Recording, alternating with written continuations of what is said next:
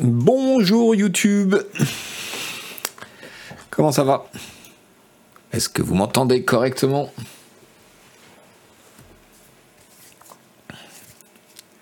Est-ce que vous me voyez correctement?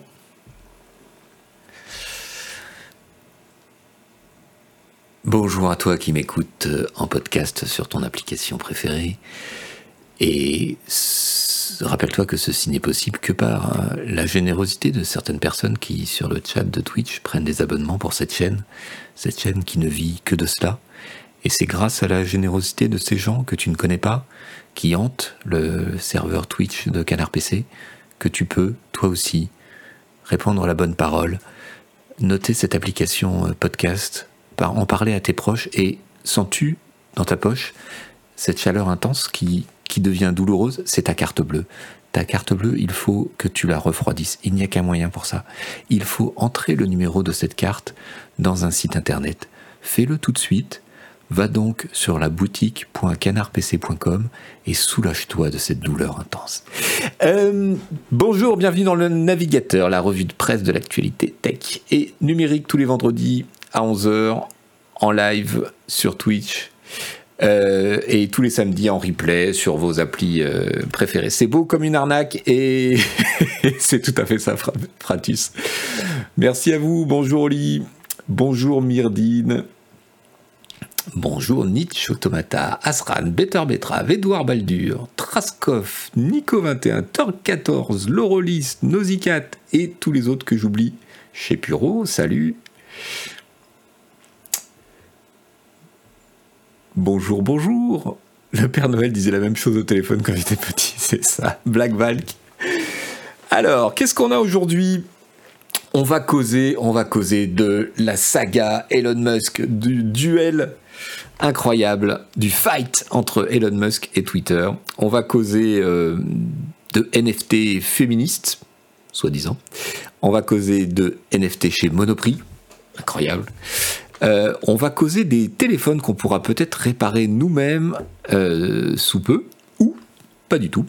On va causer de Epic Games qui a hum, raflé un milliard de Lego et pour faire quoi? Hum, Surprise, mais Epic Games et Lego si j'étais euh, Minecraft et Roblox, je, me dirais tiens, quelle est cette fumée qui apparaît derrière la colline? Serait-ce un incendie?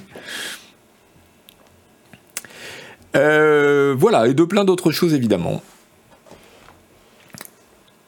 Et un milliard de Sony, nous dit Oli dans le chat, oui. Epic Games, effectivement, on va le voir. Ils ont pris un milliard dans chaque poche. Un milliard chez Lego, un milliard chez Sony. Et on se dit, euh, qu'est-ce que tout ça va bien pouvoir donner? Le métaverse. oui, mais lequel?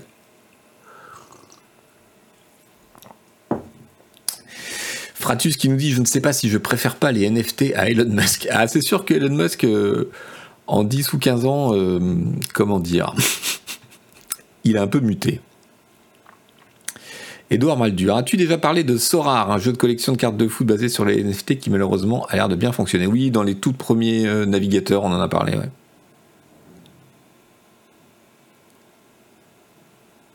Ah, la news sur les tels, j'attends de voir. Tu vas voir la release, c'est étonnant. Bien.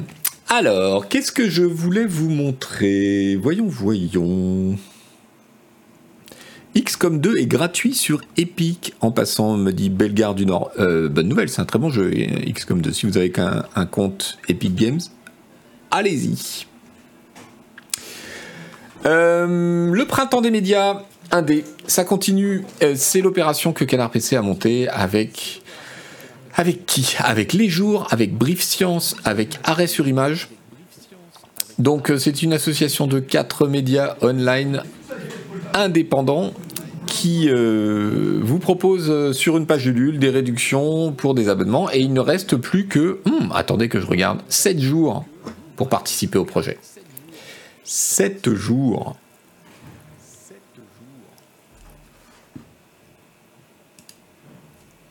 Vous aviez de l'écho? Il n'y a plus d'écho? C'est fini? Ça y est? Ok. Zut, ça fait deux fois que je fais cette erreur. Euh, ok.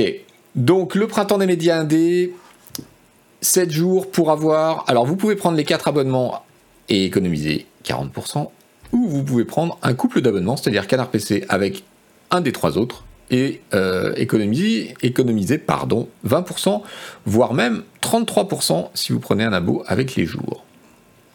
Évidemment, euh, si vous avez déjà un abonnement à un des médias et que vous prenez un pack, euh, votre abonnement sera rallongé d'autant dans le média en question, ou bien au moment de définir les conditions de l'abonnement, etc., vous pourrez tout à fait entrer les coordonnées de quelqu'un d'autre et donc le donner à quelqu'un. Abonné à les jours suite au passage des Garibert sur cette chaîne, nous dit Better Betrave. Ah bah ça c'est cool, je suis content, figure-toi, parce que j'adore les jours. Et c'est bien. Euh, par ailleurs, quel que soit le, résultat de cette élection présidentielle, puisque je vous rappelle que c'est quand même dans 8 jours, euh, vous aurez besoin de médias indépendants, euh, soit pour vous informer, soit pour rigoler un peu. voilà, c'est mon point de vue.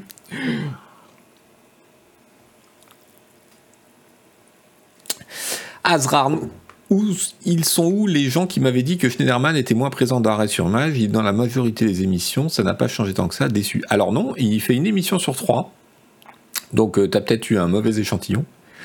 Il faut une rotation maintenant. Il fait une émission sur trois. Sur trois. On voit d'ailleurs les gens d'arrêt sur image. On aura une émission spéciale avec eux euh, mardi prochain. Retenez bien la date que je vais vous donner. On sera le 19. Mardi 19 sur la chaîne Twitch Canard PC vers 18h30. On reçoit euh, deux ou trois personnes d'arrêt sur image, je ne sais pas, dont Daniel Schinderman. Et on présentera, le site, ça sera l'occasion de leur poser plein de questions, euh, les changements qu'ils ont effectués depuis quelques mois, ce qui est prévu, etc. Je suis très content, ça va être marrant. Donc voilà, voilà, voilà, voilà. Euh, qu'est-ce que je voulais vous montrer? Oui, les jours. Donc les jours, c'est ça. Les jours, c'est un site d'infos euh, et d'investigation qui présente des séries qu'ils appellent des obsessions. C'est drôlement bien et je vous recommande celle-ci d'ailleurs pendant qu'on y est parce que je l'ai lu ce matin et c'est ouf. C'est juste ouf, comme disent les jeunes. Euh, une série qui s'appelle Conspiration et dans l'épisode, euh, dans le premier épisode qui est paru le 30 mars, à saisir ordonnance pour traitement bidon contre le Covid. Et alors, c'est incroyable. L'article explique comment euh, il y a des plateformes en ligne euh, qui s'appelle Covid Soins, et puis une autre qui s'appelle je sais plus comment, Soigner Heureux, voilà. Donc c'est des plateformes en ligne qui proposent de faire des consultations avec des médecins par téléconsultation pour filer des ordonnances.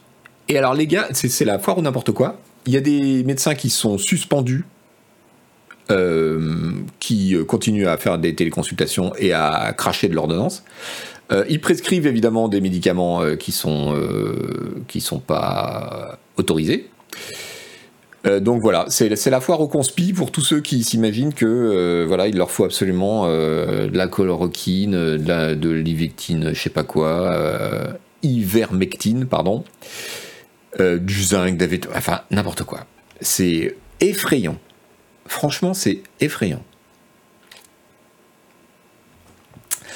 Voilà, ça c'est les jours. Arrêt sur image, euh, si vous ne connaissez pas, c'est un site et un média euh, de critique des médias, d'enquête et de critique sur les médias, sur la communication, sur les médias, avec des émissions, avec des articles. Euh, c'est totalement indépendant, évidemment, sans pub. Les jours, c'est pareil.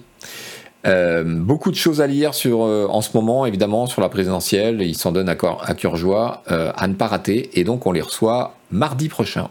Et Brief, c'est le petit nouveau Brief Science. C'est un média sous forme de newsletter, un média dédié à la curiosité scientifique. Et donc, toutes les semaines, vous avez un petit récap d'une dizaine de sujets, dont un sujet de dossier un peu plus un peu plus touffu, euh, bah, sur l'actualité scientifique du moment, avec euh, quelques trucs rigolos, des trucs euh, sérieux, des trucs intéressants. On les a reçus mardi dernier sur la chaîne.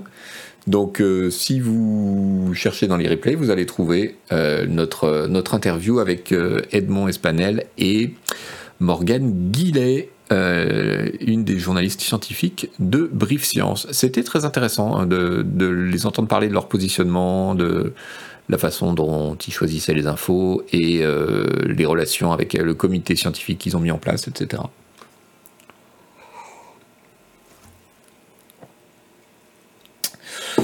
Voilà, voilà, la présentation donc du printemps des médias qui continue. Alors, parlons peu, parlons bien, parlons Elon Musk. C'est une saga, c'est un feuilleton, euh, c'est incroyable. Alors, je, vous résume le truc. Je vous résume le truc parce que ça vaut le coup. Donc, Elon Musk, vous savez, peut-être ou pas, euh, euh, c'est un gros gros utilisateur de Twitter. C'est un troll sur Twitter. Euh, il met le feu euh, chaque fois qu'il peut. Il a 80 millions de followers. Et donc le 4 avril, il a annoncé tranquillement que voilà, il avait acheté 9%, 9,2% de Twitter le 4 avril. Et ça en faisait donc le plus gros actionnaire de Twitter, puisque le fonds d'investissement qui a le plus de pourcentage du capital est à 5 et quelques, et que l'ex-PDG, Jack, euh, lui culmine à 2 ou 3%. Tout le reste de l'actionnariat est éparpillé en, en micro-pourcents. Le 4 avril de cette année, oui, absolument. Le 4 avril dernier. Donc le 4 avril, il annonce qu'il a 9,2% de Twitter. Le 5 avril, le board, donc le conseil d'administration de Twitter, qui sent venir quand même le problème, euh, lui propose un siège au conseil d'administration, mais euh, il y a quelques. C'est une offre qui n'est pas complètement désintéressée, c'est-à-dire qu'ils veulent, euh, veulent aussi cadrer son action, donc. on sait que entre temps, la proposition a été soumise au fait qu'il ne monte pas au-dessus de 14% du capital et qu'il se, se, soumettent à une forme de discipline, disons, sur Twitter et par rapport à, par rapport à Twitter. Euh, le 9 avril, donc cinq jours après cette proposition, euh, Elon Musk annonce qu'il renonce à faire partie du conseil d'administration. Alors déjà, il faut voir que tout ça fait une série de chocs. C'est-à-dire que l'annonce qu'il a 9%, beaucoup, beaucoup de gens se demandent euh, ce qui se passe. Euh, lui, dans un premier temps, a dit qu'il ne demandait pas un siège au conseil d'administration. Le conseil lui a quand même proposé. Euh, donc on se dit qu'il va accepter. Et puis le 9 avril, il annonce que non, non, en fait, euh, il renonce à en faire partie. Et le 11 avril, le PDG actuel de Twitter, donc Parag Agrawal, qui a remplacé Jacques Dorsey il y a quelques mois, en début d'année, euh, publie euh, ce petit euh, tweet qui est assez curieux. Je, vous laisse regarder. Donc il dit Elon Musk a décidé finalement de ne pas nous rejoindre. Voilà ce que je peux partager sur ce qui s'est passé. Nous avons eu beaucoup de discussions avec le board, donc le conseil d'administration, et avec Elon directement. Nous étions euh, très excités euh, à, propos de sa participation. Nous pensions que euh, avoir Elon Musk comme une comment dire comme une sorte de garantie au sein du conseil d'administration et qu'il puisse euh, agir dans le meilleur intérêt de la société et des actionnaires était la meilleure euh, direction. Et cette phrase, elle est extrêmement importante parce que, entre les lignes, on comprend que s'ils l'ont pris, s'ils ont proposé d'être dans le board, euh, c'est aussi pour essayer de le cadrer, en fait. Alors il y a la question de, l'accord qui voulait qu'il ne dépasse pas 14%, mais c'est surtout qu'il ferme sa gueule. c'est ça qu'il faut comprendre là. C'est-à-dire que euh, ils, ont dû lui dire euh, Ok, tu fais partie du conseil d'administration, mais du coup, euh, tu te soumets à, une certaine retenue concernant ce que tu racontes sur Twitter. Et il y a un autre paragraphe qui dit euh, qu'ils annonçaient blablabla euh, que euh, qu'ils devaient être admis au board et que s'était soumis à un background check. Donc, un examen euh, de son passé, de sa situation et de ses intentions, etc. Donc on comprend que là aussi, il y a eu un problème. L'ensemble, euh, on va le prendre pour euh, essayer de limiter les dégâts et examiner un peu ce qu'il y a derrière et ses relations avec Twitter. tout ça n'a pas fonctionné. Donc Elon Musk a dit non. Elon Musk a dit non, et euh, ça c'était le 11 avril, et le 14 avril, donc hier, il a juste lancé une OPA sur Twitter. Donc il a euh, qu'il était prêt à racheter toutes les actions de Twitter au prix de 54 dollars en cash, de façon à, d'après ses dires, euh, sortir Twitter euh, de la bourse. Euh, c'est-à-dire que l'entreprise ne soit plus cotée.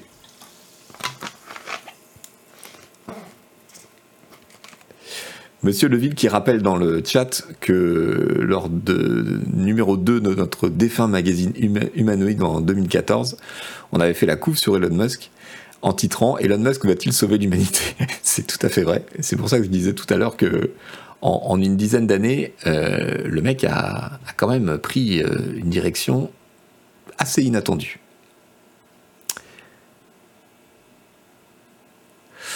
Euh, du coup, voilà, son offre. Alors, bon, il y, a des détails rigolos dans l'offre parce que tout le monde interprète le prix de 54,20 qui n'a pas vraiment de sens particulier, sauf que c'est une allusion à 420, qui est une référence euh, d'argot euh, américaine pour euh, la marijuana, le shit, puisqu'il s'agit de c'est une référence voilà de, la, culture urbaine américaine fumer son joint à 4h20 de l'après-midi. Donc voilà, tout ça est difficile évidemment à évaluer. Il a fumé, mais c'est exactement ça, Marc. 420. Euh, donc ça valorise Twitter à 43 milliards de dollars. Donc il y a évidemment beaucoup de supputations sur d'abord euh, Elon Musk est-il capable de sortir 43 euh, milliards de dollars en cash pour racheter les actions des actionnaires? Bon, il a vendu pour 16 milliards d'actions Tesla il n'y a pas longtemps. Il lui en reste pas mal, donc euh, il obtiendrait certainement un prêt d'une banque gagé sur ses actions Tesla s'il le voulait. Est-ce que ça peut être fait dans les temps et en suivant les règles juridiques? C'est une autre question. Euh, au passage, les, habitués du jeu vidéo peuvent noter que Twitter vaut euh, un tiers moins que Activision Blizzard, puisque Microsoft a récemment, récemment racheté Activision Blizzard pour, je crois, 65 milliards. Euh, je ne sais pas quoi faire de cette information, à vrai dire, je vous la livre comme ça. Est-ce que c'est normal? Est-ce que c'est bizarre? Je ne sais pas. Euh, c'est sûr que alors, est-ce qu'il faut mesurer? Bon, évidemment, en termes de profit, euh, je pense que l'avantage est au vidéo, mais en termes d'importance sociale et d'exposition et tout, c'est assez curieux. Est-ce qu'ils sont bénéficiaires chez Twitter? Depuis très peu, je crois. Belcar du Nord qui dit Ah ben d'accord, on n'a même pas le droit à une analyse. Acti a été racheté au-delà de sa valeur. C'est le cas aussi de Twitter. C'est-à-dire que euh, Elon Musk, il, propose une prime sur, euh, sur l'action.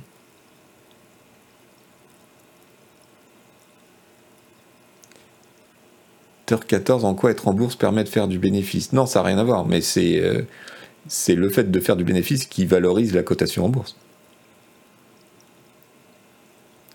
Alors c'est inquiétant pour Twitter, oui on va en parler. Euh, juste pour vous dire que le conseil d'administration euh, devait se réunir hier soir, heure de Paris, à 18h, et il y a eu un une conférence avec les employés de Twitter qui était prévue de longue date, euh, je crois, à, 22h heure de Paris hier. le PDG, on n'a pas de, on n'a pas de nouvelles. C'est-à-dire que le PDG a dit aux employés qui posaient des questions que le board examinait très sérieusement la, la proposition d'Elon Musk, mais il a donné aucune indication sur euh, oui, non, peut-être, euh, voilà. On croit savoir, enfin la presse américaine croit savoir que le, conseil d'administration n'est pas très favorable à la proposition. Il y a au moins un fonds souverain, celui d'Arabie Saoudite, je crois, qui possède un, petit bout de Twitter qui a dit que eux ils étaient hostiles. Euh, est-ce que ça peut suffire à empêcher euh, la chose de se faire? Je ne sais pas du tout. Euh, il y a beaucoup de questions qui se posent en fait. Est-ce que c'est pas juste une stratégie de com pour forcer une réévaluation des actions dont il est déjà propriétaire? Ça fait partie de, la stratégie, oui. Alors oui, Myrdine Le Fou le précise dans le chat, et il faut le préciser. Elon Musk a dit c'est ma proposition, euh, c'est la meilleure que j'ai, c'est la meilleure que j'ai, elle est finale, et si vous la refusez, je réévaluerai mon statut d'actionnaire. Donc c'est à la fois une menace et euh, une indication sur ses intentions. Euh, alors il y a une vraie possibilité, c'est que c'est qu'il cherche à sauver la face. C'est-à-dire que eh ben, c'est simplement. Euh, il a pris des actions Twitter, euh, il a voulu faire partie du conseil d'administration ou en tout cas influer sur, la société. Euh, le conseil d'administration ne l'a accepté qu'à des conditions qui ne lui plaisaient pas. Du coup, il se retrouve avec 9% de Twitter dont, ben, qui ne servent pas à grand chose s'ils refusent d'être au conseil d'administration, à part continuer à les harceler sur leur propre réseau social, ce qui doit faire partie, du plaisir, hein, c'est clair. Euh, une des hypothèses, c'est que euh, cette histoire de rachat euh, sert en fait à booster le cours de l'action et à alerter. et il sait très bien que ça ne va pas marcher. Et donc, après, c'est aussi un message envoyé à tous les GAFA disponibles c'est OK, voilà, j'ai 9% de Twitter à vendre le cours de l'action euh, est monté, qui ça intéresse Et se faire un petit bénéfice dans la, dans la foulée. Un truc un peu Bolloré style, mais avec une envergure mondiale, quoi.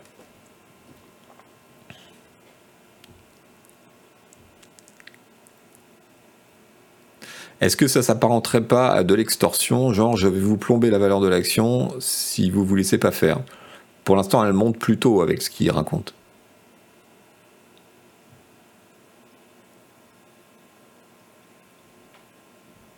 Il risque pas de se prendre encore les autorités de régulation sur le coin de la tronche avec ses déclarations à la porte-pièce. Si, bien sûr, ça fait partie du jeu.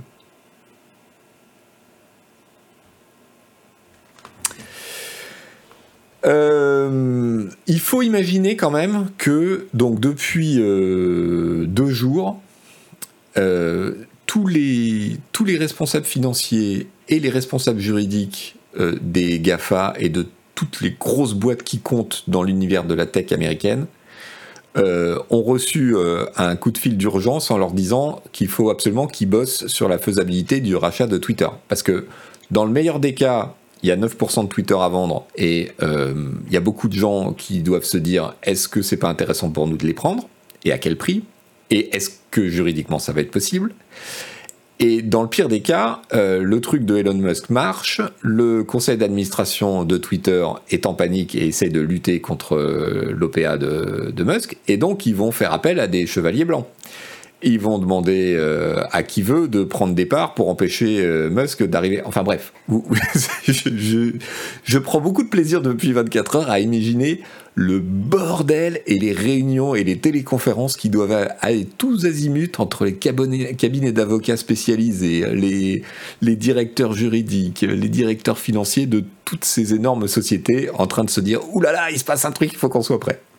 Ambiance Marvin Cole, ouais, Straskov, c'est exactement ça.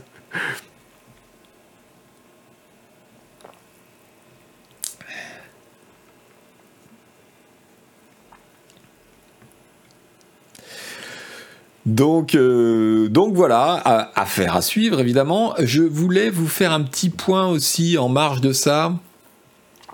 sur les relations un peu. Pourquoi est-ce que Elon Musk tout d'un coup se jette sur Twitter? C'est l'évolution depuis plusieurs années de, de relations assez, assez spéciales qu'il a avec ce réseau social. Donc je l'ai dit, il a 80 millions de followers, c'est un acteur extrêmement important euh, sur Twitter. En plus, euh, SpaceX, Tesla sont des, euh, des, noms et des valeurs qui sont très très populaires sur Twitter. C'est aussi pour ça qu'il y a plein d'arnaqueurs qui utilisent ces mots-clés et ces noms pour, pour faire de la recherche sur les réseaux sociaux. Donc, donc c'est particulier. Alors, euh, je vous ai pas mis les références des articles, mais je peux vous le mettre. Alors, le, Bloomberg qui, qui résume bien la question, je vous le mets dans le chat. Euh,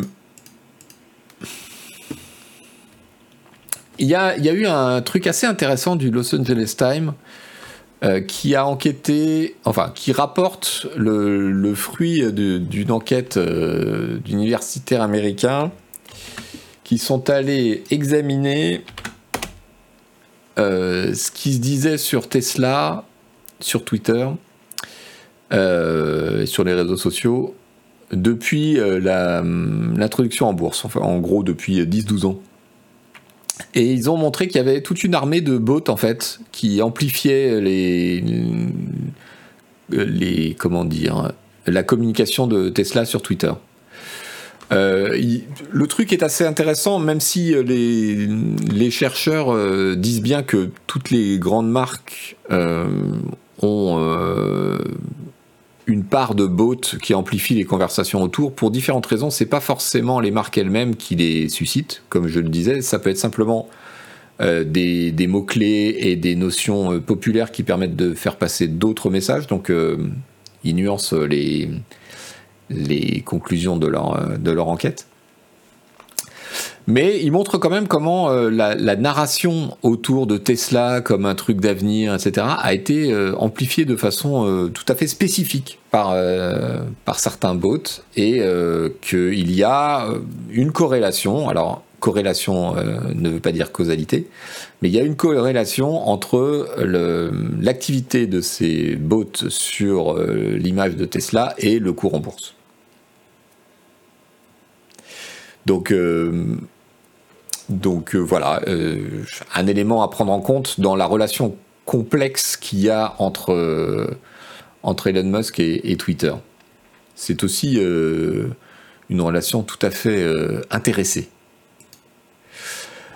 autre chose que je voulais vous donner, un petit fil Twitter de Corentin Célin, vous savez, l'historien spécialiste des États-Unis, qui rappelle l'évolution idéologique et politique de Musk euh, dans le cadre de sa montée au capital de Twitter et, son rapprochement avec un certain nombre de, positions de Trump, Trump qui, vous savez, a été banni de, Twitter.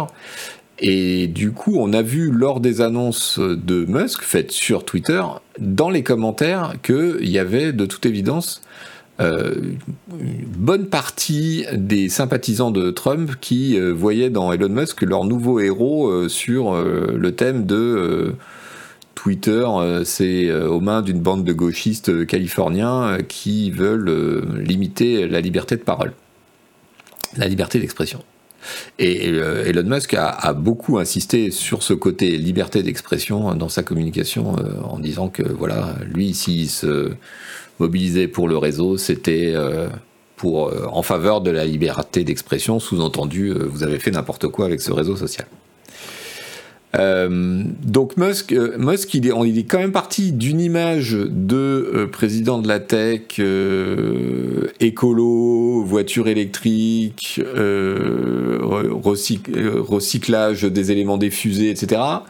Ça, c'était son positionnement de, départ, en tout cas son positionnement, son image. Et aujourd'hui, on arrive sur un truc beaucoup plus libertarien, bizarroïde sur la liberté d'expression absolue, etc.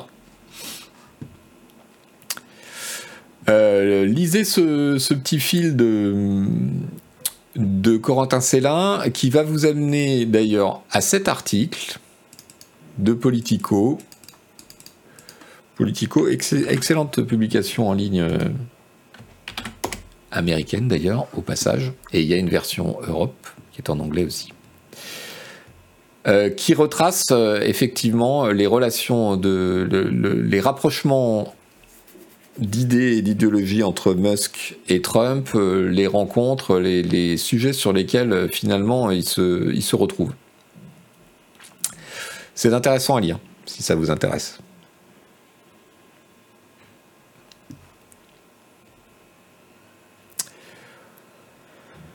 Voilà, voilà.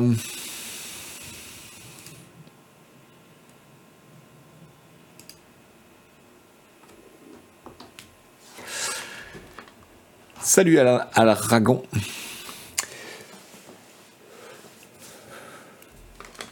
Alors, qu'est-ce que vous dites dans le chat?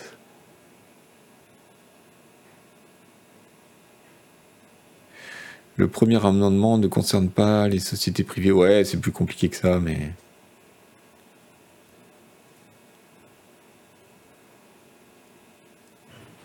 Libertarien d'extrême droite. Alors, le problème, c'est que c'est pas des catégories qui sont forcément très pertinentes pour euh, l'analyse de la politique américaine, mais on ne peut pas tout à fait calquer euh, ce qu'on définit en Europe sur ce qu'ils définissent eux. Mais euh, ouais.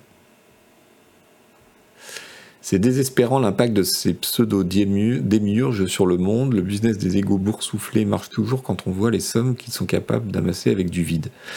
Alors, euh, on, peut être très critique d'Elon Musk, mais il n'a pas amassé sur du vide. Il a construit euh, ex nihilo une société de voitures électriques au moment où personne n'y croyait, et une société, et a fortiori, euh, SpaceX, c'est un truc extraordinaire et encore plus innovant. Donc, je ne suis pas de ceux qui pensent. Alors après, il est parti en vrille et il raconte n'importe quoi. mais sur ces deux créations-là, sa richesse euh, ne me surprend pas. Elle n'est pas bâtie sur du vent.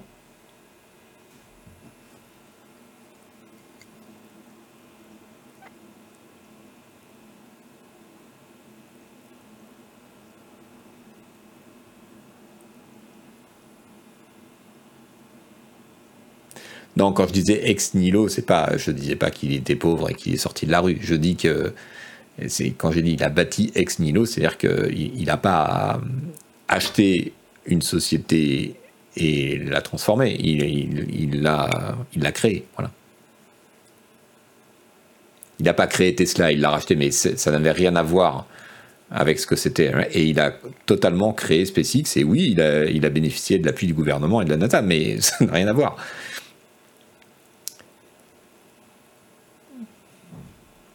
Il les a pas créés. Juste, il a, c'est vrai qu'il a racheté Tesla qui, euh, qui avait été créé avant lui, mais SpaceX, il les a créés. Il l'a créé. Non, il n'a pas créé PayPal. Ça, c'est une légende. Il a rejoint PayPal après que PayPal ait racheté euh, la boîte dans laquelle il était et il a magouillé pour faire partie des co-créateurs, pour être indiqué comme co-créateur.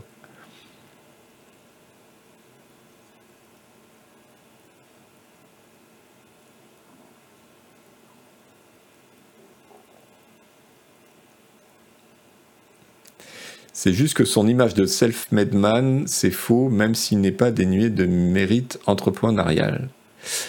Alors oui, c'est ça le, truc, euh, c'est que il y a toujours un problème avec ces, self-made men, euh, c'est que tu t'aperçois que la plupart du temps, ils, sont quand même déjà dans, euh, dans, des familles qui ont de l'argent. Euh, lui-même hérite d'une famille qui gérait des mines d'émeraude euh, en Afrique du Sud, si je me trompe pas. Si je me trompe pas. Donc euh, oui, c'est pas un self-made man en ce sens-là. Néanmoins, il faut pas, parce que le mec est devenu complètement taré, oublier que ce qu'il a fait de Tesla et ce qu'il a fait de SpaceX n'a rien à voir avec le fait qu'il a hérité de l'argent de sa famille. ce sont ses propres mérites d'entrepreneur, malgré tout. D'autres ne l'ont pas fait avant lui, et lui l'a fait, donc euh, il doit avoir un mérite dans cette histoire quand même. Bref, c'est un long débat. Euh, et si on parlait un peu de NFT, alors puisqu'on y est dans, puisqu'on est dans Twitter, petite mésaventure, pour. vous vous souvenez du gars qui avait acheté le NFT du premier tweet au monde? Jack Dorsey, l'inventeur de Twitter et, son ex-PDG, avait transformé en NFT une image de son tout premier tweet, celui qui a lancé le réseau, qui à l'époque s'appelait Twitter TWTTR. Il avait, acheté, il avait été acheté pour 48 euh, millions de dollars, figurez-vous. Non, il avait été acheté pardon, pour 3 millions de dollars. Il est mis en vente pour 48 mais pour l'instant, les enchères. Alors, dans un premier temps, elles n'ont atteint qu'une centaine de dollars, donc le gars les a remis aux enchères, et là, il est, il est péniblement à 6000 dollars. Donc, de 3 millions à 6000 dollars. Ouais, c'est pas ouf, comme dit mon fils.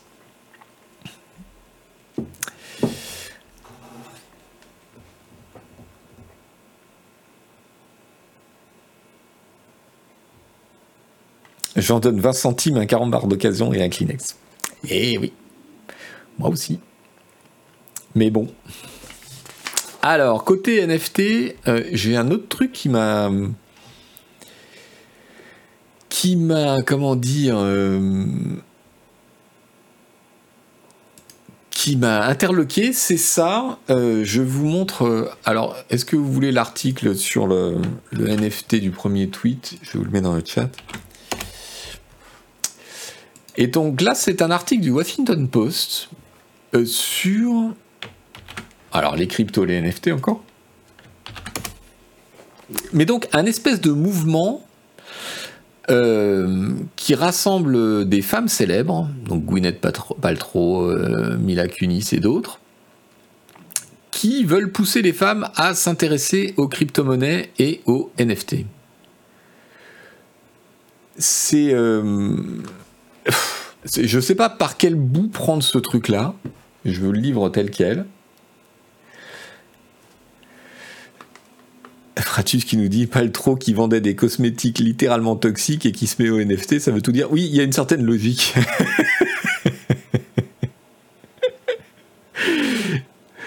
Il y a une certaine logique. Euh, donc en fait, euh, bon, je, vous laisse. Euh, je ne vais pas rentrer dans les détails du Washington Post, mais en gros, euh, vous avez donc cette espèce de...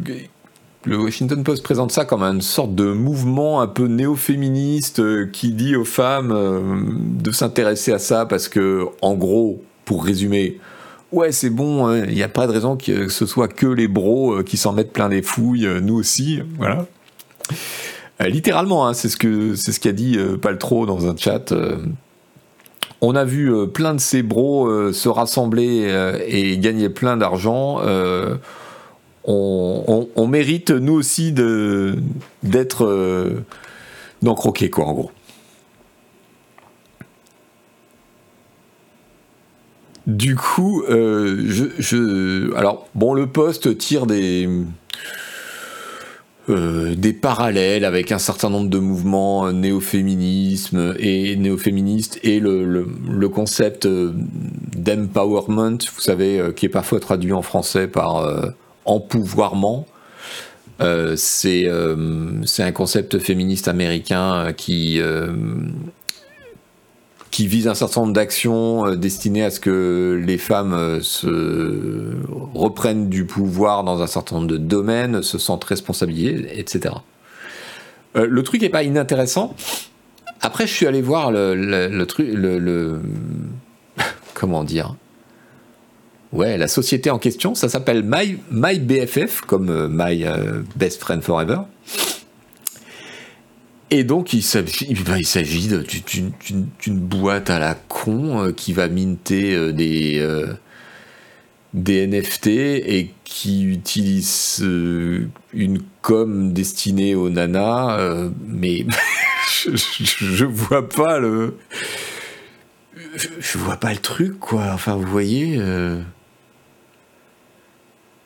Voilà, il y a quelques stades. Alors, euh, quelque part dans le site, bon, les NFT en question, c'est ça. Vous voyez, c'est des dessins un peu, un peu de cheapos, très pop, avec euh, des nanas. Euh.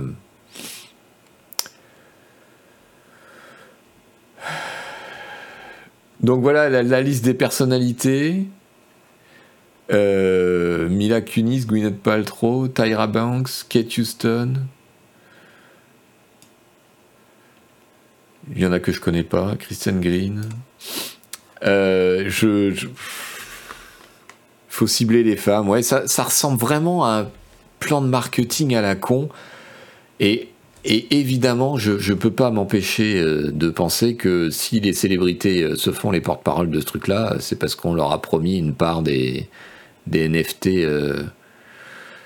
dans la poche au lancement et, du profit derrière. Donc, si, si, si, voilà.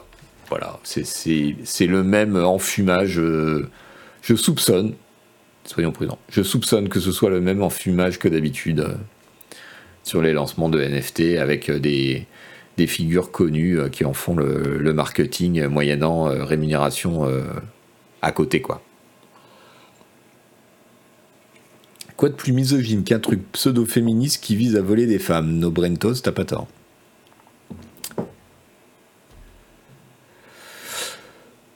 Allez, dans le n'importe quoi des NFT, un dernier petit point parce que c'est rigolo. C'est euh, un lecteur qui me l'a signalé par, euh, par Twitter ce matin même. Je ne l'avais pas vu. Monoprix. Monoprix qui se met au web, au web 3 et au NFT. Monoprix met en vente deux collections exclusives de NFT. Je sais pas à quoi ils pensent, les mecs, sans déconner. Il n'y a pas quelqu'un qui s'est dit non mais les gars, attendez, Monoprix, euh, on, communique sur le fait qu'on n'est pas trop cher et on s'associe à des trucs qui sont euh, de, la spéculation la plus pure. Euh, est-ce que vous pensez pas qu'il y a, comment dirais-je, un manque de phase, une dissonance dans l'association de ces deux concepts? Euh, bon, bah voilà, euh, c'est leurs 90 ans, donc ils ont trouvé malin de, de, lancer 90 NFT qui seront, qui seront proposés à un prix équivalent à 267 euros. Ils se sont associés, alors tenez-vous bien, avec le chef pâtissier Yazid Echemrain, que je ne connais pas, et le designer Vincent Daré. Les NFT seront vendus blablabla et permettront d'accéder à des expériences exclusives et de s'initier au crypto art. Il y a tellement de bullshit à la ligne dans, dans tous ces trucs que je. je... Euh, voilà, on trouve un gâteau numérique.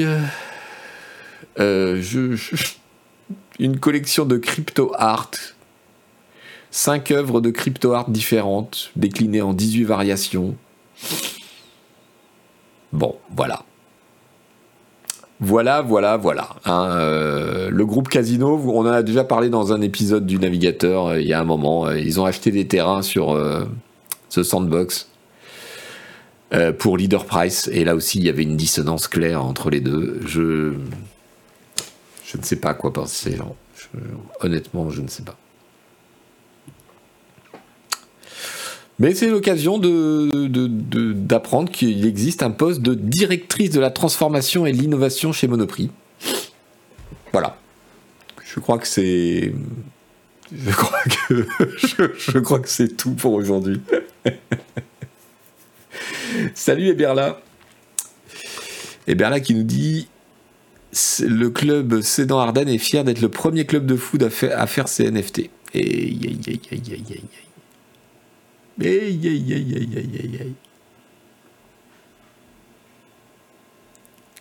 NFT, les comptes de la crypto, ouais.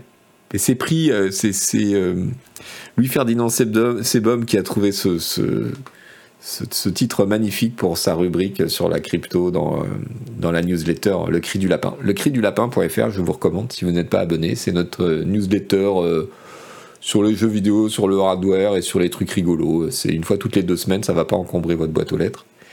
Et euh, il y a plein de petits liens, des, petites revues de presse, et c'est fait par euh, Louis-Ferdinand Sebom avec beaucoup d'invention et d'humour.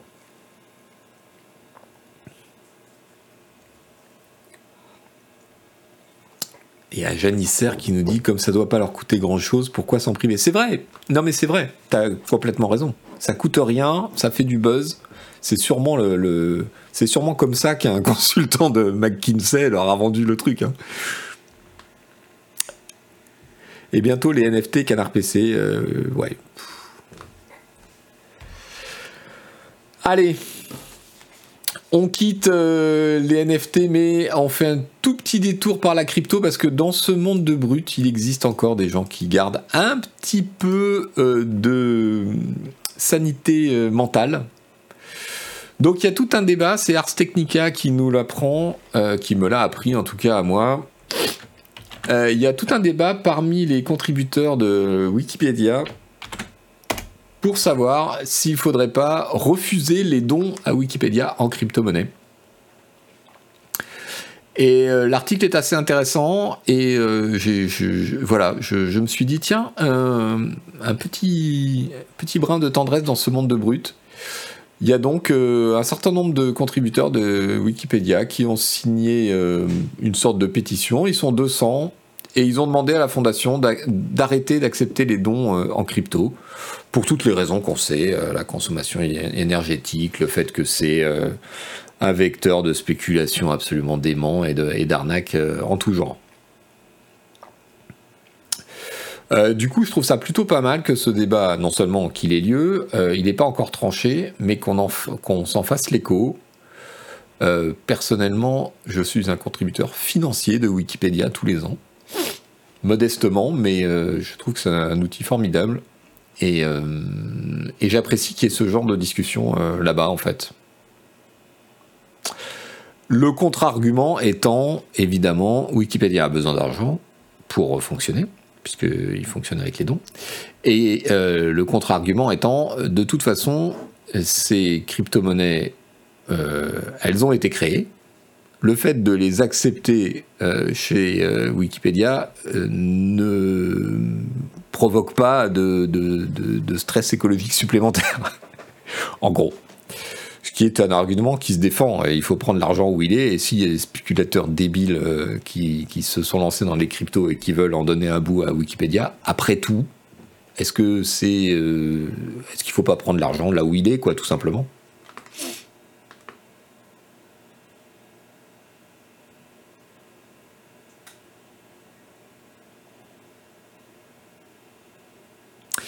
Alors, il y a Xenpack qui précise, et oui, je ne l'ai pas précisé, que c'est Gorilla Warfare, le pseudo de Molly White, la créatrice du fantastique site Web3 is, Going Great, qui a aussi un compte Twitter extraordinaire, et qui a lancé ce débat sur Wikipédia.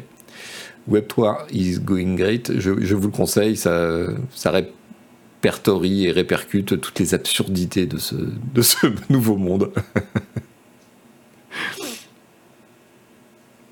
Alors, Betrave me dit, euh, pour contrer mon argument, la validation d'une transaction en Bitcoin, c'est 8 minutes où des serveurs tournent comme des porcs.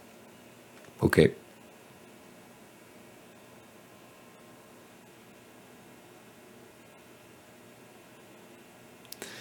Est-ce que c'est un vrai capital? Est-ce que ça ne risque pas de disparaître du jour au lendemain? Ah bah j'imagine qu'une fois qu'ils les reçoivent, ils les, euh, ils les convertissent et ils prennent le vrai pognon.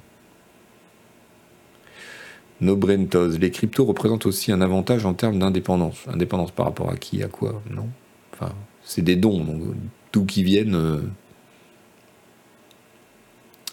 faut pas cracher dans la soupe.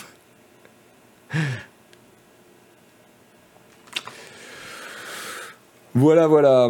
Euh, c'est tout pour les NFT et les cryptos aujourd'hui. Ça suffit, je crois. Non? Qu'est-ce que vous en pensez?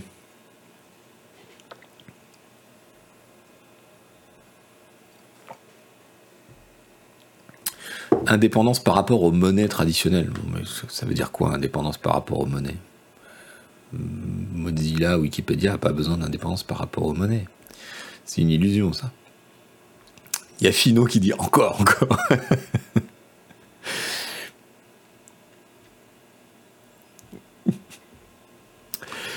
Euh, qu'est-ce que je voulais vous dire? Oui, allez, allez, un petit communiqué de presse, bien comme on aime.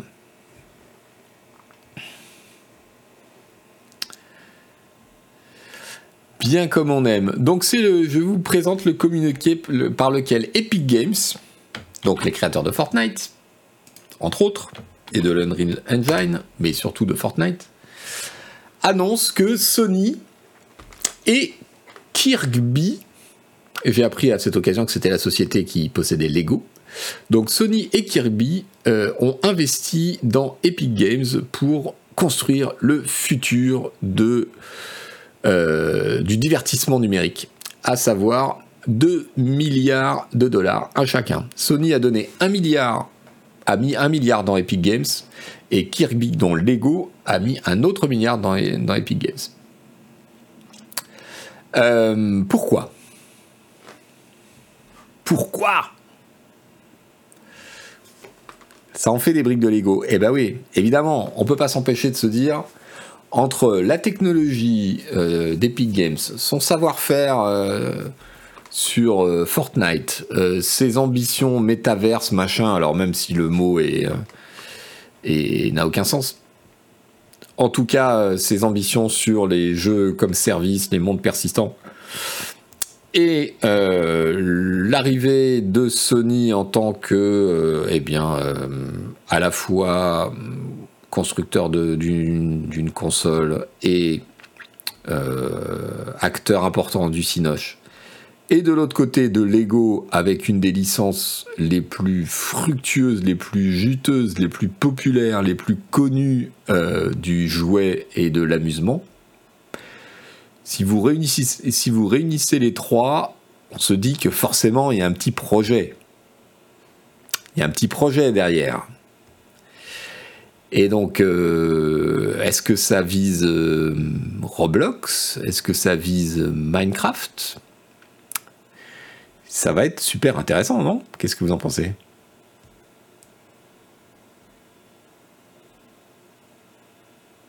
Ça sent des tas de jeux Sony sur UE5. Ça, c'est fort possible.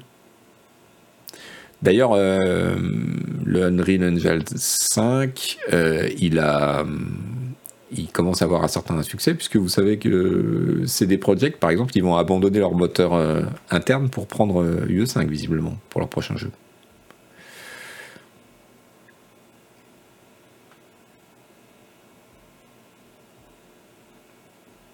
Sony a l'ego bien placé. Hmm. Si c'est l'ego, ça va viser les quadras nostalgiques à fort pouvoir d'achat. Ben, c'est la question que je me pose, Fratus. Justement, est-ce que c'est ça ou est-ce que ça vise au contraire Roblox? C'est-à-dire créer euh, un jeu et un univers euh, avec l'ego euh, qui soit sur cette population-là des collégiens et des ados? Les deux? Mais oui, pourquoi pas, Oli? Absolument. Les deux. Tout à l'ego. Mr. Von pas mal. Tout à l'ego, c'est pas mal. Je prends. J'accepte. Roblox, c'est vraiment moche comme jouet. Ouais. Roblox, c'est pas épique du tout. Non, non, c'est indépendant. Roblox, ils ont beaucoup, beaucoup de financement, mais pas beaucoup de bénéfices pour l'instant. Donc, euh, pour ne pas dire que des pertes. Sony fait, son Game Pass, il lui faut son contre Minecraft. Alors non, Sony fait son Game Pass pas vraiment. Par contre, ils, ont euh, investi dans le, jeu comme service, donc les live service games, comme ils appellent ça. Ça va être une partie importante de leur stratégie à côté de leur studio interne euh, euh, triple A ou quadruple A. Et donc oui, ça peut être dans cette optique-là, avec l'Unreal Engine d'une part, euh, les licences, euh, etc.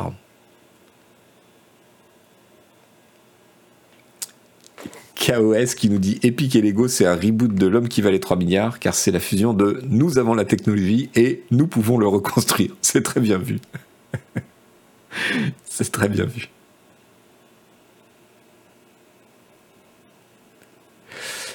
Asrard, c'est pour faire un métaverse Lego gigantesque ou faire des trucs Sony. Eh ben ouais, c'est bien la question et je pense qu'on peut faire les deux.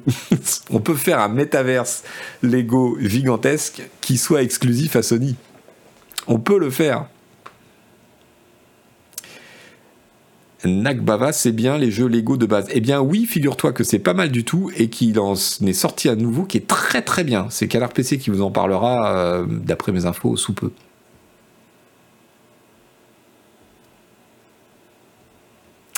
Fratus. Le dernier Lego Star Wars, il est super bien, d'après la rédaction de Canard PC. Donc voilà, beaucoup de questions, pas beaucoup de réponses, et euh, à surveiller. Je dirais.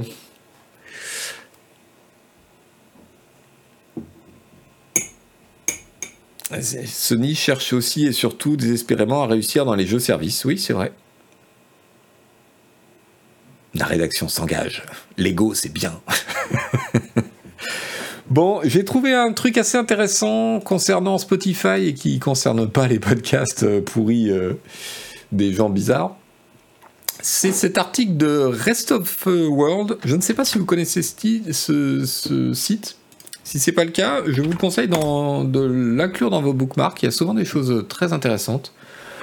Euh, sur les histoires liées à la tech, mais euh, d'un point de vue euh, global, c'est-à-dire pas seulement la Silicon Valley, mais la façon dont la tech est utilisée un peu partout dans le monde, et, en particulier, il y a souvent des histoires très très intéressantes sur les pays qu'on n'attend pas. Euh, les pays qu'on n'attend pas, en l'occurrence, c'est une, euh, une petite histoire sur la façon dont Anita, la chanteuse brésilienne, est arrivée en top des streamings euh, sur Spotify. Donc c'est la première fois qu'un ou une chanteuse brésilienne arrive en top de streaming. Donc ça a provoqué pas mal d'émotions, évidemment. Euh, et, donc l'article raconte un peu comment ça s'est produit et la façon dont euh, Anita a un peu truqué l'algo Spotify pour que ce soit possible. Et donc moi je m'imaginais en tombant sur le titre que bon on allait m'annoncer que c'était des bots et que voilà. Et donc effectivement il y a des bots. je, salut Mick Deville. Je le savais pas, mais je m'en doutais. Enfin, je veux dire, euh, oui, bien sûr, il y a des comptes gratuits euh, Spotify, il y a des playlists, donc il y a forcément moyen de faire des bots euh, qui, voilà, qui regardent des chansons pour les faire monter dans, le, dans les stats. Mais le, le tweak qu'a utilisé Anita, c'est plus marrant, c'est sa communauté en fait. L'article raconte ça c'est sa communauté. Ils ont demandé euh, aux fans de créer de multiples comptes euh, gratuits.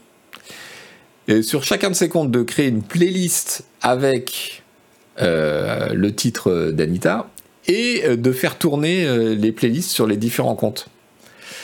Donc c'est un peu de l'ingénierie sociale. C'est sûrement pas super éthique.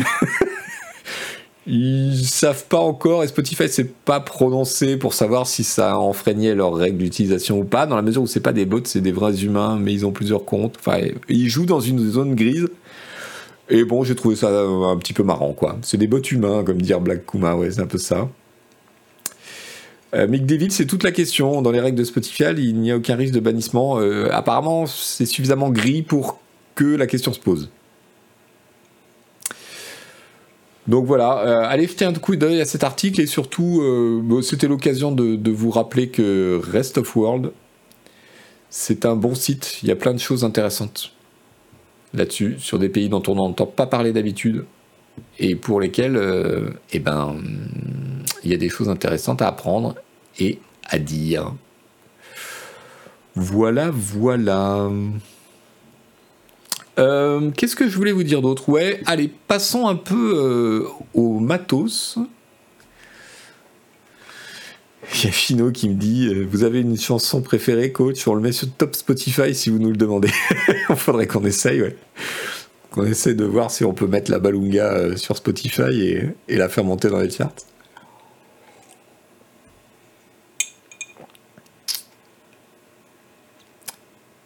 Nagbava, ce sont les boat people. Oh, c'est pas mal ça, je retiens. C'est méchant, mais c'est pas mal.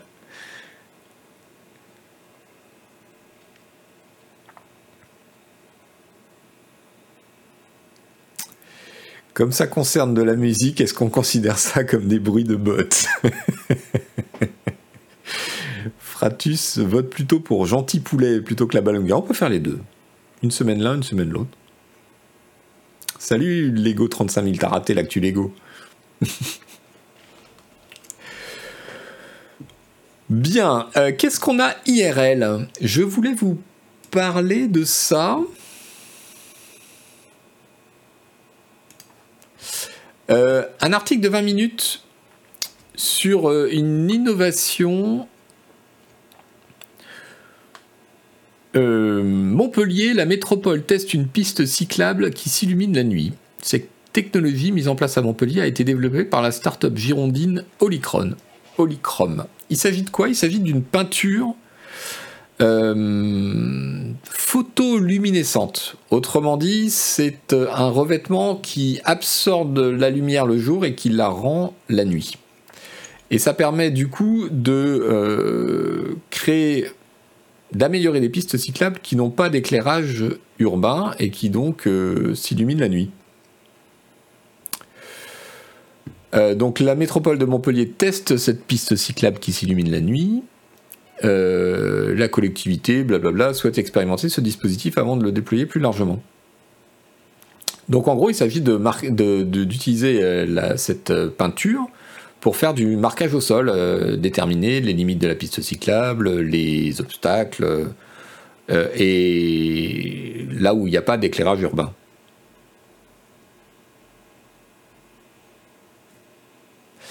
Alors exactement, euh, dans le chat on fait, euh, on, fait référence à la pollution lumineuse et c'est le premier truc qui m'est venu à l'esprit. Je me suis dit ouais d'accord, mais effectivement, quid de la pollution lumineuse? C'est quoi la pollution lumineuse? Eh bien vous savez, c'est les effets qu'ont euh, notre manie de vouloir tout éclairer sur la nature. ça perturbe les insectes, ça perturbe les oiseaux, ça perturbe tous les animaux qui vivent la nuit. Et euh, ça a parfois même des impacts euh, assez loin sur euh, les oiseaux migrateurs. voilà. Donc on peut se dire que bon, c'est pas forcément top. Alors en même temps, ça dépend comment c'est utilisé, parce que en même temps, si c'est pour remplacer l'éclairage urbain, c'est pas mal.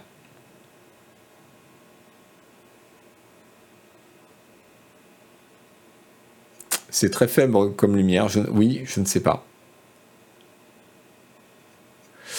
Euh, donc euh, tout, dépend de comment ça va être utilisé. Il y a une autre question qui se pose pour les cyclistes. Euh, c'est Denis qui, m'en a parlé hier. C'est est-ce que cette peinture, elle est glissante? Parce qu'on imagine effectivement qu'il y a une certaine couche de peinture pour que pour leur technologie de photoluminescence. Donc euh, si c'est glissant euh, pour les cyclistes, c'est pas top. Euh, mais moi, c'est vraiment la, question de la pollution lumineuse. Donc en gros, s'il s'agit de mettre partout de la photoluminescence là où il n'y en a pas, pas forcément top. Si c'est pour remplacer l'éclairage, la nécessité d'éclairage urbain à certains endroits, là, ça peut être positif.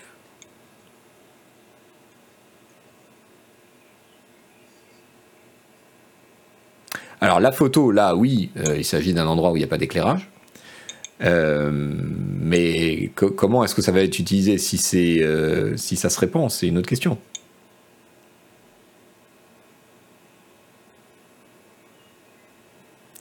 Dieu vomi qui dit la grosse news là-dedans, c'est que 20 minutes existe toujours. Alors d'ailleurs, oui, puisque tu en parles, du vomi, en ce moment ils sont en grève, en grève chez 20 minutes parce qu'il y a un énorme plan social euh, qui a été imposé avec une extrême brutalité euh, et c'est pas la fête.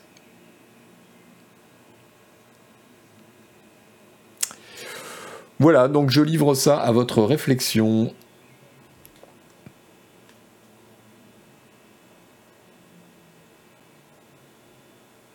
Eska qui nous dit le problème du très faible euh, ajouté en milieu de kilomètre, c'est que ça devient un peu moins très faible. Voilà. Bah oui. Et puis euh, les insectes qui sont euh, qui vivent la nuit, même une lumière faible, c'est une lumière quand même qui les perturbe. les animaux aussi d'ailleurs.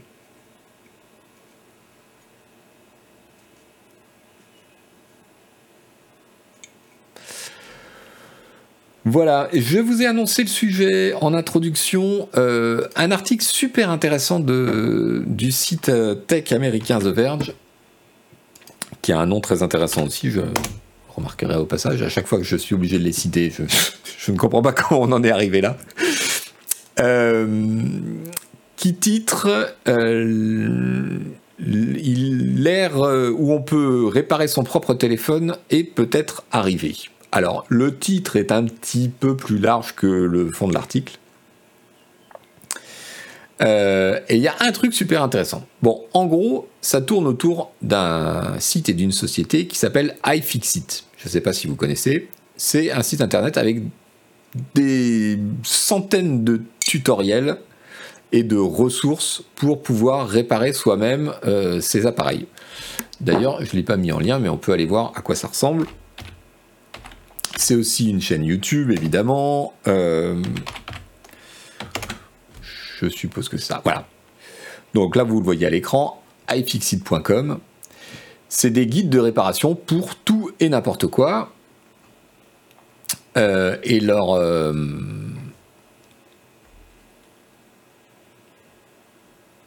et, leur modèle économique, économique c'est qu'ils vous vendent avec le guide, si vous voulez, tout ce qu'il faut pour faire la réparation. Donc le petit outillage, euh, les pièces détachées, euh, tout un certain nombre de choses.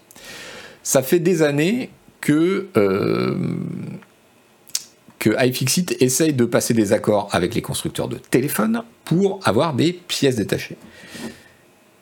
On regarde le tutoriel, puis on repose son téléphone en général et on en achète un nouveau. Nagbava, je suis d'accord avec toi. or, l'article nous apprend que eh bien, ils viennent de, euh, de, conclure des partenariats avec Google, avec Samsung et avec Valve, figurez-vous. Et ils annoncent qu'il y a d'autres partenariats en cours. En vrai, les tutos sont souvent super simples. C'est pas, pas vrai pour tous les matériels, mais c'est pas leur faute. Euh, donc j'ai trouvé ça euh, tout à fait intéressant que tout à coup la situation semble se débloquer. Parce qu'il faut bien voir que toutes ces grosses entreprises euh, faisaient un forcing de malade pour ne pas être obligées de fournir des pièces détachées, pour empêcher les réparations des gens par eux-mêmes et repasser par leur service après-vente, pour euh, faire un lobbying de malade pour empêcher des lois et de passer aux États-Unis comme partout ailleurs, euh, les obligeant à fournir des pièces, des indications, etc., etc. Euh, du coup, je me suis dit, et c'est aussi comme ça que commence l'article, qu'est-ce qui s'est passé pour que tout à coup ces gens-là eh ben, se mettent à collaborer avec iFixit et l'explication va vous étonner parce que moi, elle m'a beaucoup étonné. Qu'est-ce qui a changé se demande The Verge? Et il conclut euh, malgré le lobbying, il y a certaines législations qui arrivent à passer, et notamment une loi française qui a pu être la goutte d'eau qui a fait déborder le vase. Et là, je me suis dit, citer une loi française dans un site américain consacré au GAFA, Qu'est-ce que c'est que ce bordel? Eh bien, en fait, figurez-vous que euh, les intervenants expliquent que c'est euh, la loi française qui implique un score de réparabilité euh, qui, a, qui a fait pencher la balance, semble-t-il. C'est ouf quand même. Et pourquoi? Parce que donc la loi s'impose en France évidemment, mais elle s'impose pas aux États-Unis. Sauf que à cette occasion, euh, ils le disent, euh, Samsung a lancé une étude pour euh, voir si les scores de réparabilité qui sont affichés en France avaient une quelconque influence et ce qu'en pensaient les consommateurs et tout. Et apparemment, d'après The Verge, le résultat de l'étude, c'est que 80% de ceux qui répondent seraient prêts à changer leur marque favorite pour un produit euh, dont le score est meilleur. Vous y croyez à ça? Et du coup, alors, que l'étude soit bidon ou pas, en fait, ça n'a aucune importance. Ce qui est important, c'est que Samsung prend en compte ce résultat et l'applique ailleurs en se disant, ah bah, puisque c'est comme ça, on va changer notre politique, puisque l'étude, c'est eux-mêmes qui l'ont euh, commandée. Je trouve ça incroyable. Je trouve ça, ça m'a beaucoup surpris. Voilà. Donc je vous, je vous recommande la lecture de l'article. Euh, par ailleurs, euh, bon, ça, pose énormément de problèmes. Il y a d'autres, euh, il y a d'autres questions qui se posent et, tout ça. Et aux États-Unis, ça fait longtemps qu'il y a un problème avec une loi qui veut donner le droit de réparer soi-même les trucs et toutes ses conséquences, et notamment pour l'automobile, c'est un souci. Je crois qu'on en a déjà parlé dans le navigateur, parce que vous savez, maintenant, pour réparer les bagnoles qui sont de plus en plus complexes, il faut une mallette électronique pour le diagnostic, etc. Et donc, il y a des concessionnaires qui sont pas affiliés, qui font hein, une guérilla juridique pour obtenir le droit de pouvoir acheter ces mallettes. Euh, qui sont à la discrétion euh, des constructeurs, et il y a certains constructeurs qui, du coup, dans certains États qui ont euh, adopté des décrets sur cette loi, limitent les capacités des véhicules parce qu'ils ne veulent pas qu'on puisse leur opposer le droit de réparation sur ces capacités qui impliqueraient que... Bref, c'est un vrai bordel. Le, truc est très très complexe. Mais j'ai été extrêmement surpris à la lecture d'un article donc sur la réparation euh, des téléphones euh, aux États-Unis, euh, de voir popper comme ça les conséquences supposées de la loi française sur le score de réparabilité.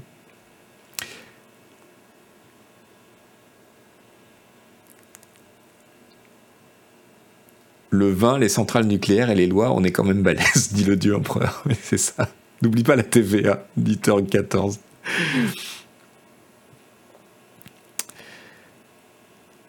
quand on voit le nombre de boîtes de réparation de téléphone qui existent. Alors oui, il y a aussi un truc, c'est que nous, on a tout un écosystème en France, je ne sais pas si c'est le cas partout en Europe, de, boîtes qui te réparent, qui te changent ton écran, qui te machinent, alors euh, plus ou moins en, violant les, conventions de garantie euh, des téléphones, etc. Je, je crois que je suis pas sûr que cet écosystème existe aux États-Unis, d'où euh, iFixit et compagnie.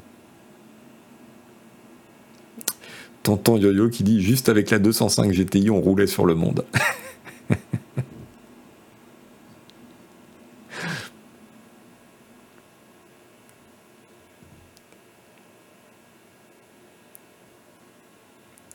Je me permets de vous déconseiller très très fortement WeFixit qui est chez la FNAC. Ah, qu'est-ce que c'est que ça?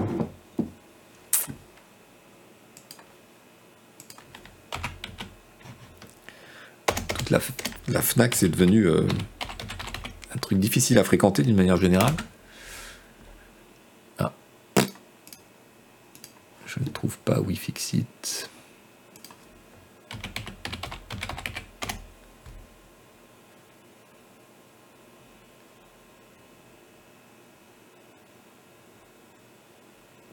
WeFix.net, c'est ça dont tu parles? Ah oui.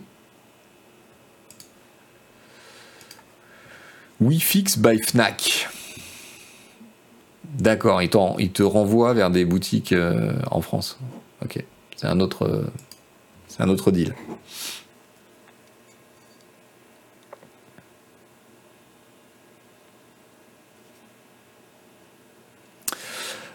Euh, oui, c'est différent. Hein. C'est un site qui propose des tutos et de le faire toi-même, pas de t'envoyer vers quelqu'un qui le fait à ta place. Hein. Voilà, voilà. Euh, donc, je vous l'ai mis finalement ou pas le truc Je sais plus. Je le remets dans le chat à tout hasard. Bon, cela étant, les pièces détachées, on n'est pas prêt d'en avoir parce que je suis tombé là-dessus un petit article de la presse asiatique qui s'intéresse aux conséquences des lockdowns, des confinements autour de Shanghai et en Chine. Euh, c'est. Ça va, être, euh, ça va être compliqué en fait. Hein. Donc euh, le confinement, les lockdowns autour de Shanghai, apparemment, il y a déjà trois fournisseurs clés d'Apple qui ont suspendu leur production là-bas. Pegatron, euh, l'assembleur iPhone, a annoncé que ces deux sites de production à Shanghai et euh, dans la ville de Kunshan euh, ont été arrêtés. C'est les seules, usines de, de Pegatron parce qu'ils ont une usine en Inde, mais elle n'a pas encore commencé. Et Pegatron, c'est 20 à 30% de tous les iPhones du monde. Ok, et c'est pas les seuls, évidemment. Hein. Il y a plein, plein de sous-traitants et de, et de trucs en Chine qui, qui ont des soucis en ce moment. Donc on n'est pas prêt de voir la fin totale de ces pandémies, visibles, de ces pénuries, pardon, visiblement. Même si, d'après ce que nous disent les, les gars du hardware, on commence à revoir apparaître des, GPU, des cartes graphiques à des prix euh, toujours euh, tout à fait exagérés, mais au moins il y a, euh, l'offre. Alors qu'avant il n'y en avait pas en plus. Mais il se passe quoi en Chine? Bah, Il se passe le Covid des NOU. Il se passe le Covid et leur politique c'est de tout bloquer dès qu'il y a des cas. Donc comme ils sont très très peu vaccinés, ils ont choisi une autre méthode que la nôtre. Et là, ils, retournent au confinement euh, Toto. Euh, c'est pouf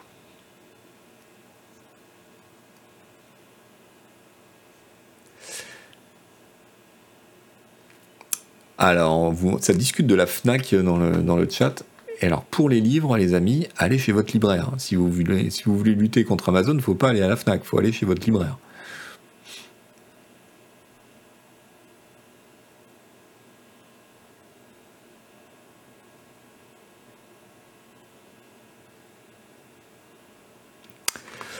Voilà, voilà.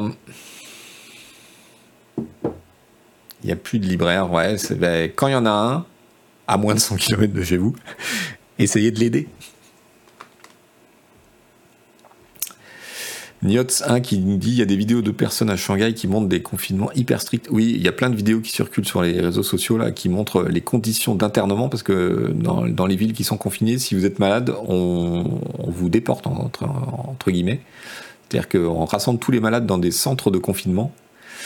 Euh, c'est pas la joie.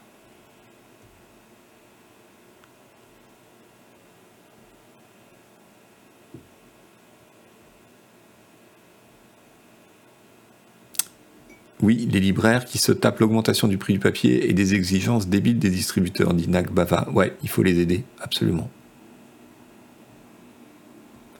Et d'ailleurs, bah, puisque vous parlez de libraire, allez, on va se le faire. Euh, euh, c'est quoi? C'est Place des libraires, je crois Place des libraires. Voilà. Vous connaissez ce site? Place des libraires? Eh ben c'est mieux qu'Amazon. Non, en vrai, c'est pas mieux. Mais ça peut remplacer.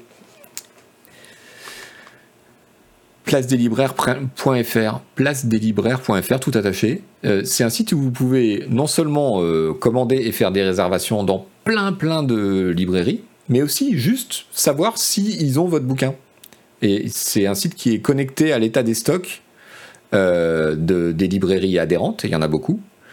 Et donc vous pouvez, euh, si par exemple vous habitez loin et que vous dites ah oui mais j'irais bien me déplacer mais je veux pas faire 20 bornes et puis arriver euh, chez, le libraire et qu'ils me disent que non il l'a pas, il faut qu'il le commande.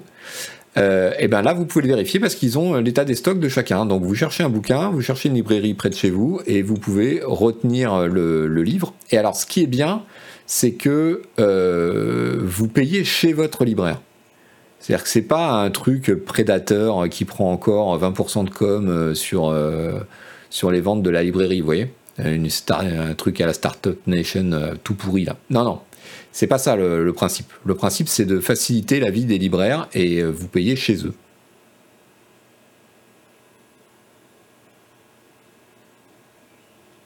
Oui, il accuse bien sûr qu'on peut appeler son libraire, mais des fois il répond pas ou on n'aime pas, on n'aime plus le téléphone. Voilà. Avec ça, on sait s'il a le livre ou pas. Et on peut même le commander. C'est-à-dire vous pouvez placer une commande et le libraire va vous répondre Très bien, je l'aurai dans 7 jours. Et ensuite, il vous envoie un mail pour dire Coucou, vous pouvez passer, je l'ai.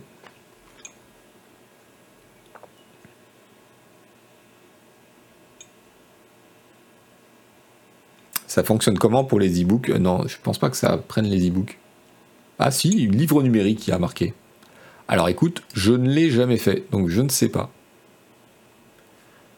Ah ouais, ok. On peut acheter directement les livres numériques. Je ne sais pas comment. Je choisis une librairie, marquage sans DRM. Ok, donc c'est des versions euh, sans DRM qu'on doit pouvoir... Euh, je ne sais pas comment ça marche, mais apparemment c'est prévu.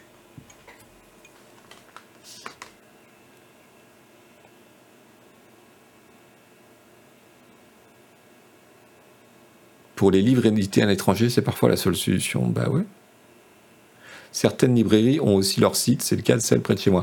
Oui, alors Place des libraires, c'est euh, en fait c'est un service d'un des distributeurs de l'édition. Euh, je ne sais plus lequel. Donc c'est pour ça qu'il n'y a pas non plus tout le monde, mais il faut aller regarder sur les libraires. Vous pouvez faire une recherche euh, mention légale, place des libraires, tchac tchac tchac. Je ne sais plus quel, euh, quel distributeur, de quel distributeur il, s'agit.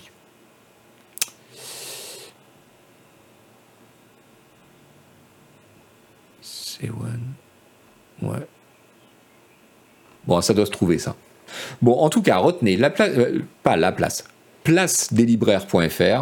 Euh, regardez si ça se trouve, la librairie près de chez vous est affiliée et du coup, vous pouvez utiliser ça facilement. Voilà, c'était une petite, une petite, comment dire, pas une diversion, une. Je crois que les libraires eux-mêmes se servent parfois de ce site pour te dire s'il est dispo chez quelqu'un d'autre, c'est possible. C'est possible. je crois que vous sous-estimez la praticité d'Amazon. Non, pas du tout, euh, Chino 457. Amazon, c'est, c'est, fantastique, c'est très très pratique. Mais je crois que pour certains trucs, dont les livres, si on peut euh, aider le, libraire du coin, c'est mieux. C'est une, toute petite discipline. Voilà. Digression, voilà. Merci, euh, Mister Lisac, c'est le mot que je cherchais, une digression. Bon, euh, pour finir, les petits bonbons du moment. Alors, il y en a un que je vous ai déjà montré. Non. Euh, je voudrais vous montrer la série de photographies de Tom Hagen sur tomhagen.com. Une série de photographies sur les panneaux solaires, les centrales solaires.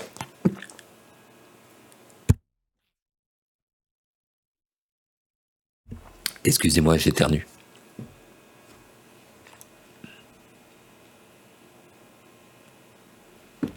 C'est très beau, c'est étrangement beau en fait.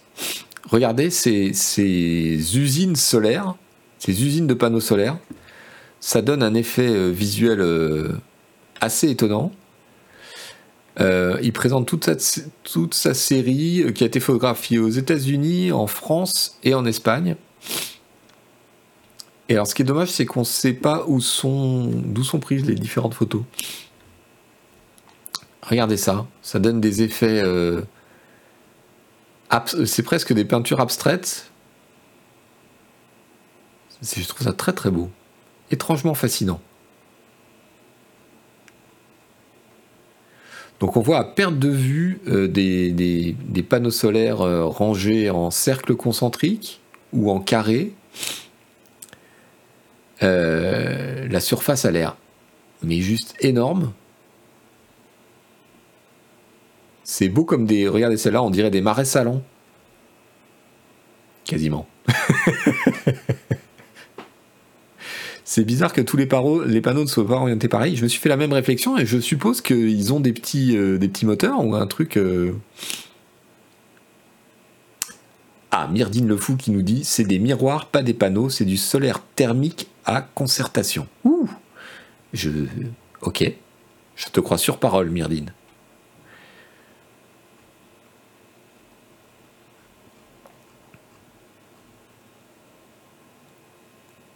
Concentration, pas concertation. Chaque panneau est orienté par une IA pour optimiser son rendement. Ok. Là, on a un, grand cercle. C'est très beau. Moi, je trouve ça extrêmement beau. Euh, c'est le genre de c'est le genre de série photo que que j'aurais prise pour euh, les illustrations dans Humanoid euh, il y a 10 ans. Alors là, on voit une colline entièrement couverte de. Alors ceux-là, ils sont pas articulés, ça a l'air d'être des vrais panneaux solaires ça ondule sur le, relief d'une colline, c'est étonnant. Et oui, là on comprend mieux le principe, effectivement. On voit que tous les panneaux sont orientés du même coin pour réfléchir, enfin les miroirs, pour réfléchir la lumière vers une espèce de tour qui concentre, je suppose, la, puissance. Euh. Humanoïde, ça a presque 10 ans, ouais, c'était 2014. 8 ans, disons. Des fours solaires, en quelque sorte. Ouais. Voilà, c'était pour vous montrer ça. Oh merci.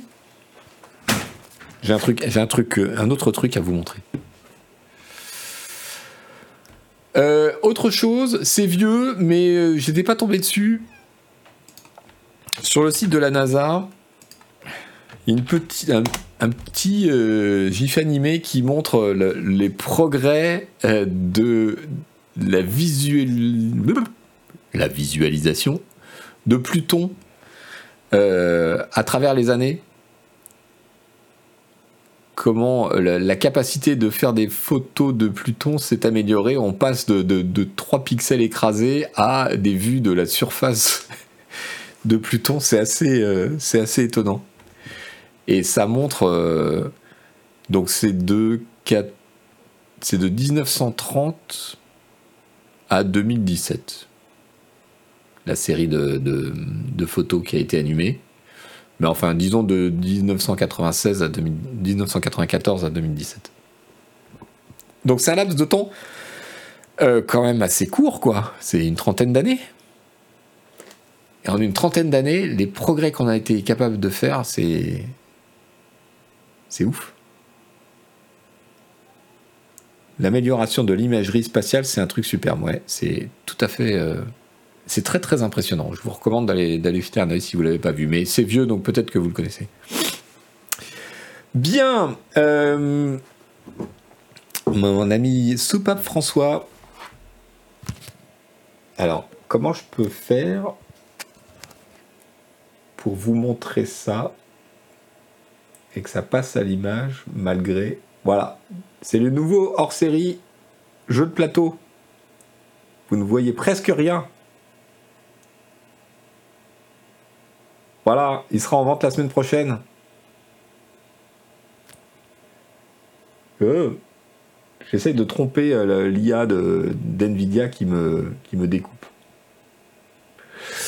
Euh, voilà, voilà. Donc en vente la semaine prochaine, en kiosque la semaine prochaine, euh, je, mercredi, je crois. hors série jeux de plateau, de rôle de main de vilain avec un dossier spécial sur le Festival international des jeux à Cannes. Euh, non, les hors-séries ne sont pas inclus dans les abonnements. Soupape François nous précise chez, chez nos amis kiosquiers à partir du mercredi 20 avril.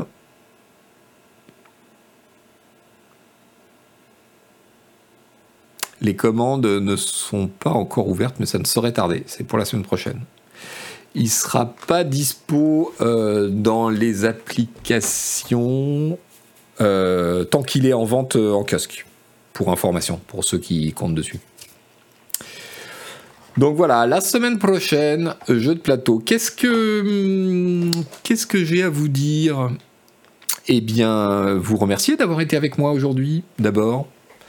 La semaine prochaine, donc mardi alors déjà, euh, si vous êtes arrivé en cours de route, le replay de cette émission va être disponible demain et, en podcast. Et sinon, euh, le programme, c'est que mardi prochain, euh, je reçois les gens d'arrêt sur image pour une émission spéciale pour les, les, tout derniers jours du printemps des médias indés. On, va faire une bonne émission, je pense, euh, en discutant avec eux de la façon dont ils travaillent, de arrêt sur image et de tout ça. Euh, il y aura plein d'autres trucs, vous avez qu'à regarder le calendrier, hein, après tout. Voilà. Voilà. Donc ce sera mardi prochain à 18h30. La sortie du hors-série jeu de plateau, c'est mercredi 20 avril.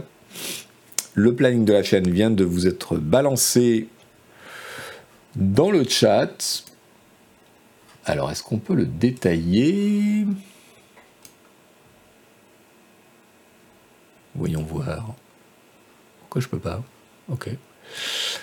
Euh, qu'est-ce que ça dit le planning? Euh, Aujourd'hui à 17h30, un stream de Cannes, chillax, relax.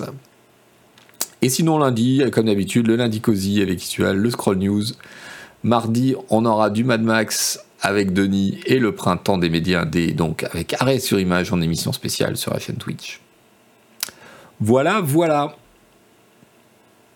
Salut à tous.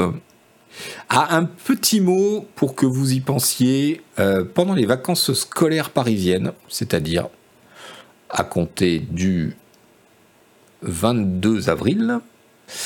Euh, on va, oui, le mot de la fin. On va sûrement, je vais sûrement décaler euh, le jour de présentation du navigateur. Ce sera un coup le jeudi et même un coup le mercredi parce qu'il faut que je m'occupe des enfants pendant leurs vacances scolaires, et je ne veux pas vous priver du navigateur, ce serait dommage. Donc je, je serai, euh, je serai un peu décalé, voilà. Mais on maintiendra. Ça vous va comme ça? On le fait la, première semaine, on le fait le jeudi. Euh, euh, au lieu du 29, on le fera le jeudi 28, et puis la semaine d'après, au lieu du jeudi, on le fera le mercredi. Désolé, Fratus. Bon, en attendant, merci beaucoup de nous avoir suivis. Euh, merci à tous ceux qui ont pris des abos et à ceux qui en prennent. Euh, je vous rappelle que c'est la seule source de financement de cette chaîne. Merci beaucoup à vous. À ceux qui en ont offert aussi. Et on se retrouve, ma foi, euh, dès la semaine prochaine. Ciao à tous. Bye bye. Portez-vous bien. Et soyez prudents. Bon week-end.